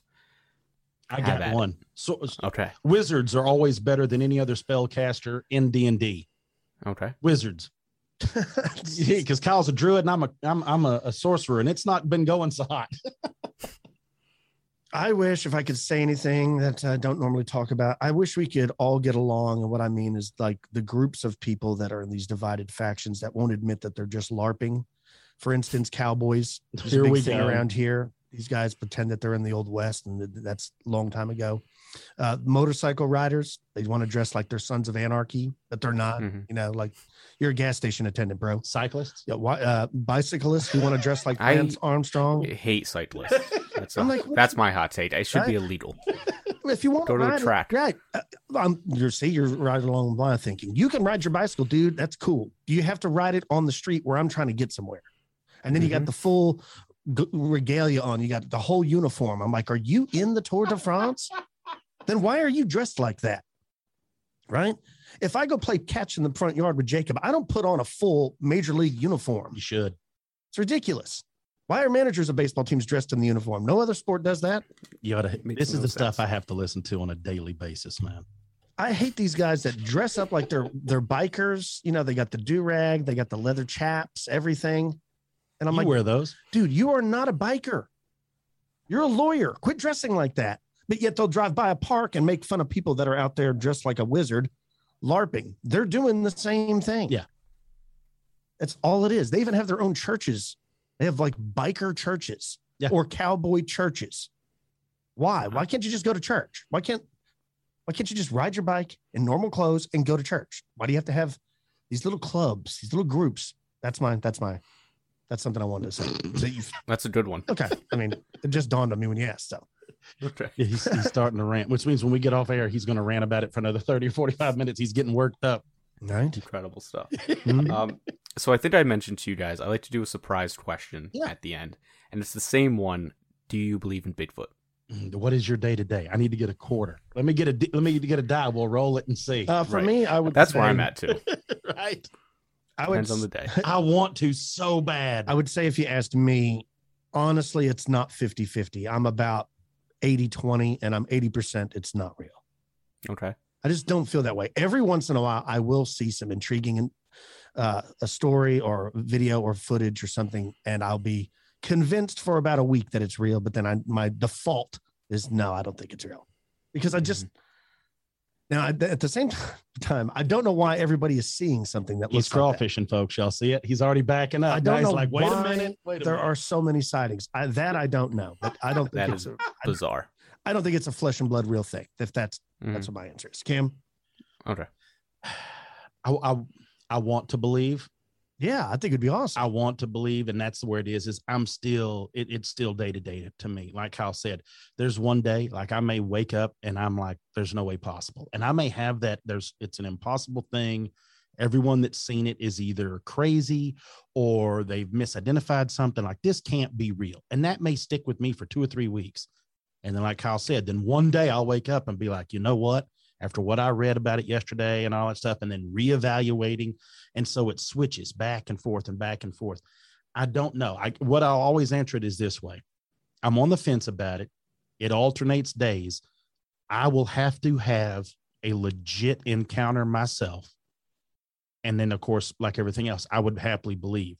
But it's one of those that I want it to be real so bad. And the only reason is because I want there to still be mystery in this world. I like Mhm. the idea of there still being a lot of unknown things and unknown.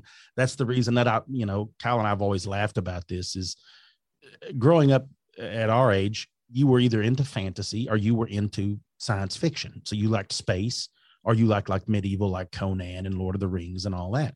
And I think that was a divider. And I've always been more into the fantasy realm. So I always wished that that was the way life was that there were mages and that there were you know people that could do the things. Like kind of in game of thrones the idea of of there being some sort of extra magic in this world that it's not just a plain just planet. And i just i don't know if it's me wanting it to be you know a lot more crazed and romantic and fun and it's not i, I don't know. It's it's got to be all me but Mm-hmm.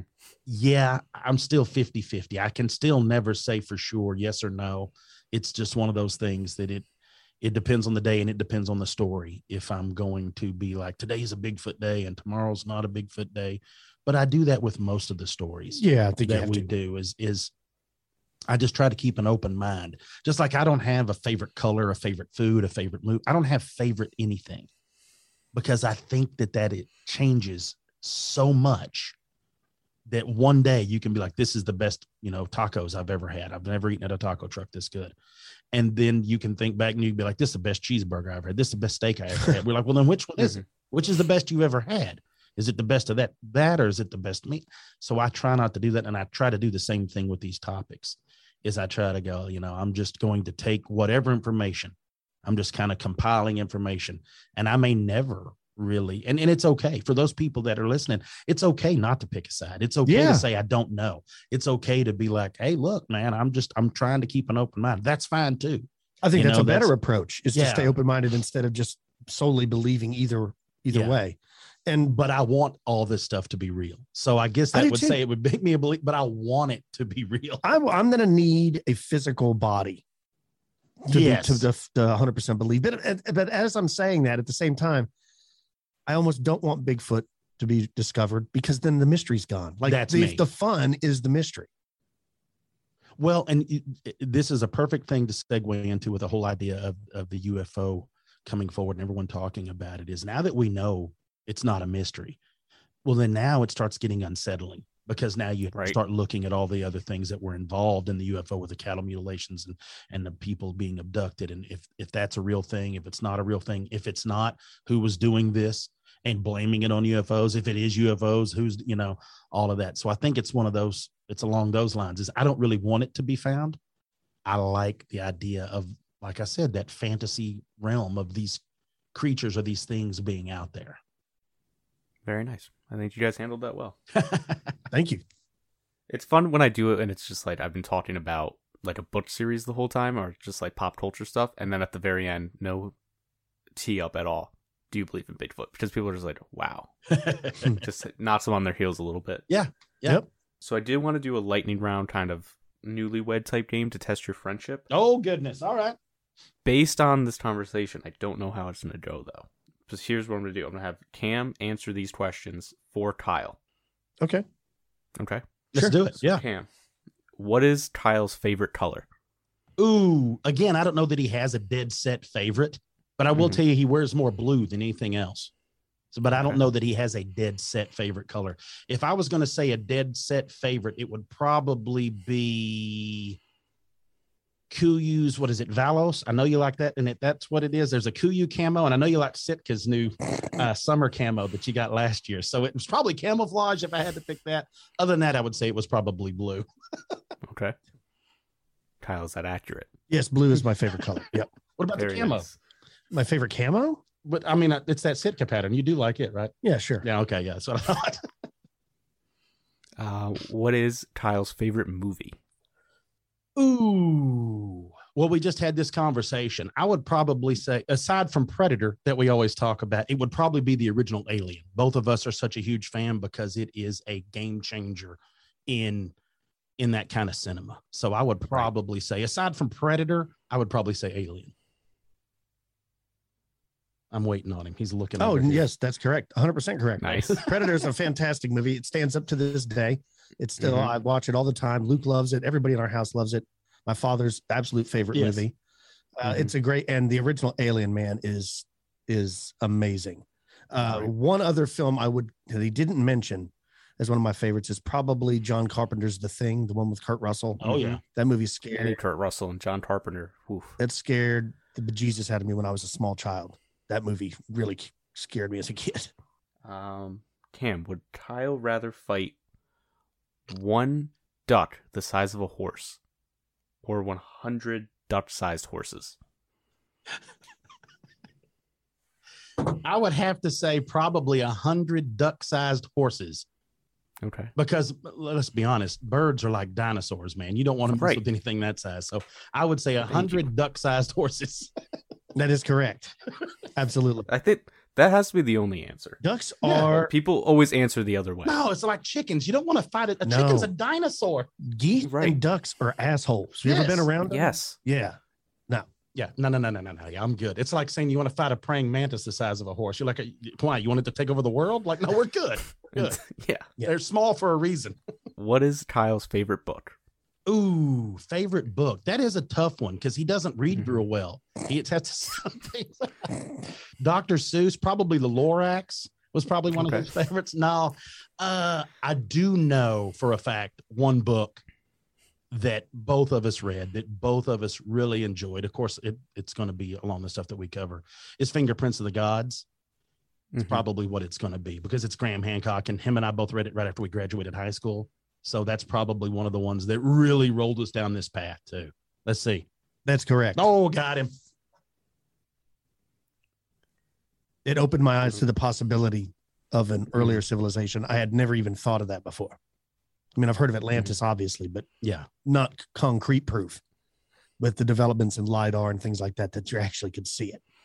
hmm Yeah, I think I mean just because I did kind of trash Graham Hancock earlier a little bit, I lean more towards on uh I think it was Seven Ages, what Micah Hanks said on his last episode, their last episode, that it's like um I don't think that there's necessarily a civilization or several at our level or a bit more before, but that we probably there were areas that were had enhanced civilization like Yes. I just say like ancient now. Greece period Yeah, agree. just like now. Just like before and it's just, yeah right right Right. right, right. There's there's villagers living in the deep parts of the some forest somewhere in Papua New Guinea that are basically living like Stone Age people, and at the Right. same time, there's modern cities like New York. We're doing this. Yeah. So I, I, why wouldn't it be the same ba- back then? Right. I think it was more like 10,000 BC, that movie, if you've seen it, where there's like the ancient Egyptians Oh yeah. were going on, but then also some people were still Paleolithic, like Right. they are now. Yeah, I don't buy the whole that there was Vimanas and that we able to we were building UFOs and flying them around. Right. I'm not saying that. No, That would be cool. Okay. would be cool. That would be cool. Last one.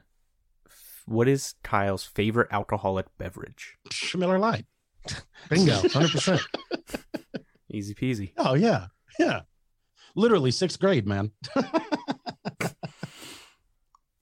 Yeah, I wish I was. I wish I could be like a sophisticated Scotch drinker and stuff, and but I can't. No. it tastes terrible to me. Yeah. I always thought when I was younger that it's something you would acquire. Man, when I get older, Mhm. I'll be able to drink whiskey because my grandfather loved Scotch. So did my dad. But I've I'm 45. I still can't drink it. Mm-mm. No, I'm not tough enough. No, I'm, I just like Miller Lites and Colorado Kool Aid. I mean, that's it. That's yeah, It's true. because it's you know it's almost like water. Yeah, it's true. All right. So I think you got 100. That's uh first time that's happened. Yes, you got 100. Pretty impressive. Great job. It'd be worse if I didn't. All right, let's see if. That's true. All right. Your turn, Kyle. Okay, I'm ready. Uh, this is it's kind of tough because Okay. Cam already said he doesn't have a lot of favorites, but it's same questions. Uh, Cam's favorite color is I would say probably orange. Bingo. nice. The reason I say that is um, we a lot of our bows you can pick like the colors of the strings and the Mhm. little limb savers and little things, and also with his arrows, they're always wrapped or fletched with orange, and like literally a lot of stuff he has is orange. So I would say orange. Mhm. It's the one color I can actually see, so that's the reason I like it. That's so true. Yeah, we're both colorblind, but Cam's is way worse than mine. I'm also colorblind. Yeah, I think it's more So look at common. that. Yeah. Yeah, I, I think at least fifty percent of dudes are. Yeah, Just makes off the sense. bat. And I always Uh, tease my is- wife because when she makes fun of like what I pick, put on, and I'm like, you realize every time you're making fun of me, you're basically picking on a handicapped person, right? because I can't see. You like color. making fun of people who can't walk. I mean, you're doing the same thing. Why are you shaming me? She hates him. Uh, what is Cam's favorite movie? Uh, I would say Big Trouble in Little China. Bingo. He's right.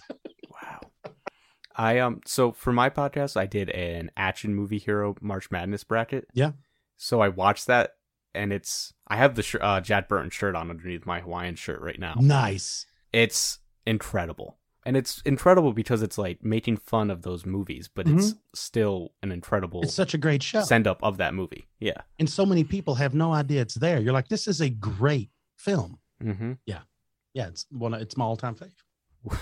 Would Cam rather fight one duck the size of a horse or 100 or duck sized horses? He would prefer to fight a hundred Oh, duck-sized horses. I hands prefer. down, of course, of course. I actually think I might be able to beat them. Yeah. I mean, they're little and they can't fly. So Yeah, unless let's be honest, horses got little mouths. And they're not really made to attack, so you're good. don't know, I saw a video of one stomping on a alligator for no reason. The alligator was just chilling and the horse just ran up on him, stomped him to death. You know, that alligator was Mean. warned once. I've seen several people stomped by him. yeah, true story. What is Cam's favorite book? Uh, it'd be the same, the fingerprints of the gods. But Mhm. if I was to pick a different one other than that, let me think here. I would say it would be, hmm, Capstick.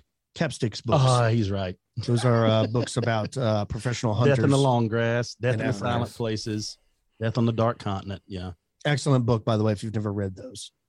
Oh, really? Okay. yeah. Capstick though, if you haven't, and if you like, like advent, this is Peter Hathaway Capstick wrote a book called Mhm. Death in the Tall Grass, where he was a he's a professional hunter in the mm, early fifties through the sixties and seventies in Africa.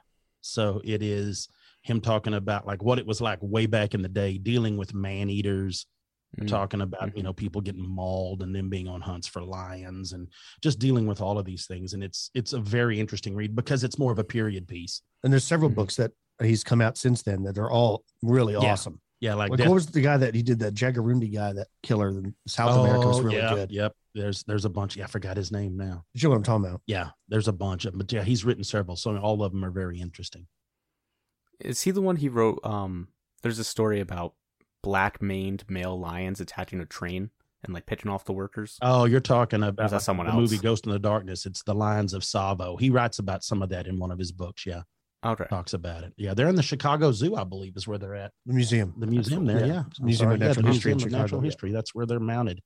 Is that they killed oh, a couple of hundred people? hmm Yeah, There's two there's- of 'em. It's crazy. What's what's what's crazy is I think that that type of stuff has happened a lot more than people are aware. Oh yeah, Like you see these commercials on TV all the time for trying to save tigers and stuff. I don't Mhm. think that the average person realize how many children and people are eaten every year by tigers. And I'm sure if you ask the locals that live in the areas where those tigers are, they don't want people trying to save them. Yeah. And it is true. There are more tigers in personal private collections in the state we are in right now than they are in the wilds where they come from. That is insane. Yeah, this place is crazy crazy. stat.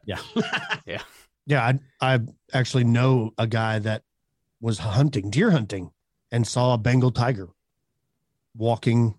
Yeah, and that's only about four hours from where we're at right now. That's so. I I remember you guys talking about that at least once on the show. Yeah. and I was just like, how did he leave? Quickly, You know what I mean? Yeah, but like, right. No, that's that's the whole thing is you don't see tigers coming. he It's got like, out of his stand, took his knife, cut his underwear off because he couldn't walk around with those like that Mhm, anymore, and then he slipped out real fast. Yeah. If it was me, I wouldn't. I would have called Cam on the cell phone. I would say, "Go back to the house, get the ARs, And arm yourself, and come get me out of this stand." But Yeah. I'm not moving. hmm Yeah, gets That's what that's what I'm saying. I would have been like, bring every gun that you have. Yeah. bring all our friends. I'm not getting down till you pull up. Yeah, And don't even stop. I'll just jump out onto the top of the truck and then just gas it. Right. It's like Yeah. a tiger. Yeah. Well, and that's why Yeah. when you have the crazy sightings in Florida, you, I mean, maybe somebody really did see a hyena. Yeah. You Oh, just yeah, never sure. know. You never know anymore. I think even um I think you guys did an episode and there someone reported a hyena up in the Adirondacks, which are like Mhm. an hour and a half from me. And it's possible like they're the biggest uh natural par- or national park in America. I think you can fit almost all the other ones in that one park. Yeah. It's crazy. Yeah. Imagine somebody with something like that as a pet, right? And then you just turn it loose. Right. And people do that all the time. Right. I mean, you know Yeah, that people are dumb. Yeah. Yeah. Oh, yeah. Yeah, for sure. I mean, how many times have you- they they the cops been called in New York City and guys will have like full size tigers and stuff in their apartment? Alligators in Yeah. their apartment. Yeah. Like, are you out of your mind? The answer is yes. Yeah, Out of they their are. mind. exactly. Yeah. Read a book. Yeah, and it'll it'll be like they have like four hyena cubs in their apartment. Yeah. Exactly. They got called because someone saw their full size hydra that they also have. Yeah. It's like a lot of stuff. Yeah, one hundred percent. Um. Okay. Cam's favorite alcoholic beverage is Hmm. That's a tough one. I would say if I had to guess, just like a dark IPA. Mhm. I don't know if I need a specific brand, but he likes the uh he likes like going to local breweries and trying out like the creamy type dark ales, I think. This is true. That would be my guess. Yeah, Okay. this is true.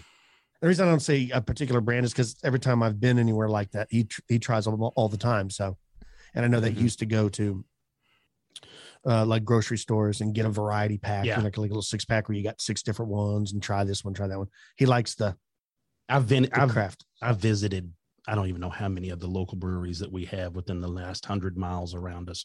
Probably all of them. Mhm. Just to go, that was just a thing that I would go because I don't normally drink, but I do. I like to go have one. I want to go try this.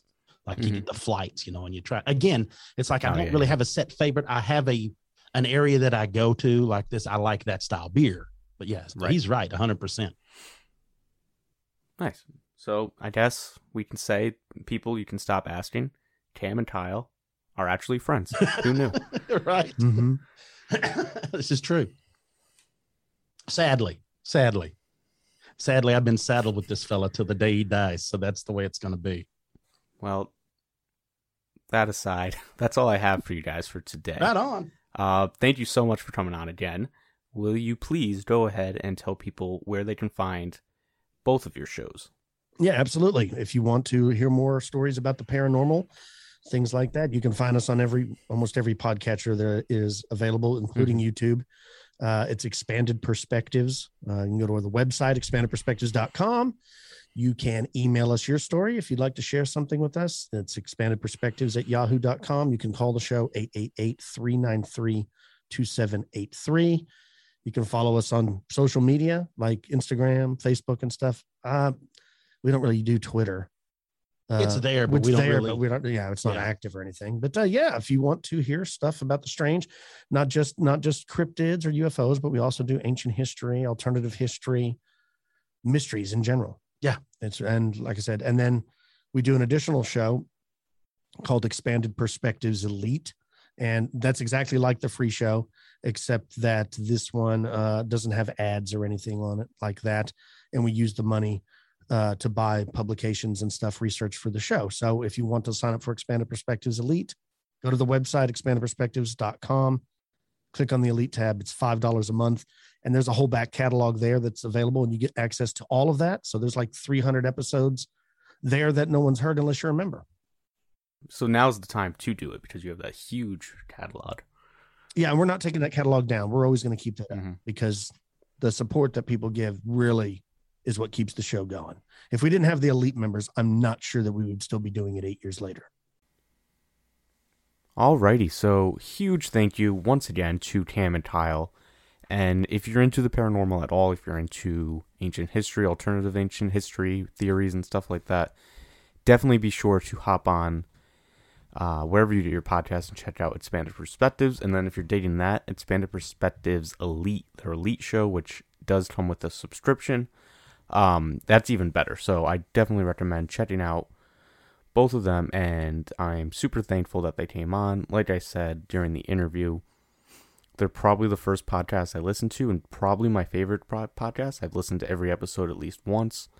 I think at least twice, honestly and it's just like it's good stuff it's good stuff and it's almost exactly like what you heard on this interview so if you enjoyed that you'll definitely enjoy the show but they get into more specifics with the stories and the encounters that they talk about and stuff like that so yep all that taken care of if you did what you're hearing make sure to give the podcast a five star rating and review on the podcast podcatcher of your choice uh, especially Apple Podcasts because that's the easiest to see and it definitely helps get the word out for them.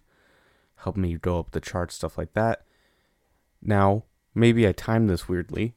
I'm about to take a little hiatus, and so maybe I should have had Cam and Kyle on earlier and planned this a little better and had some episodes left in case any new people are stumbling on this.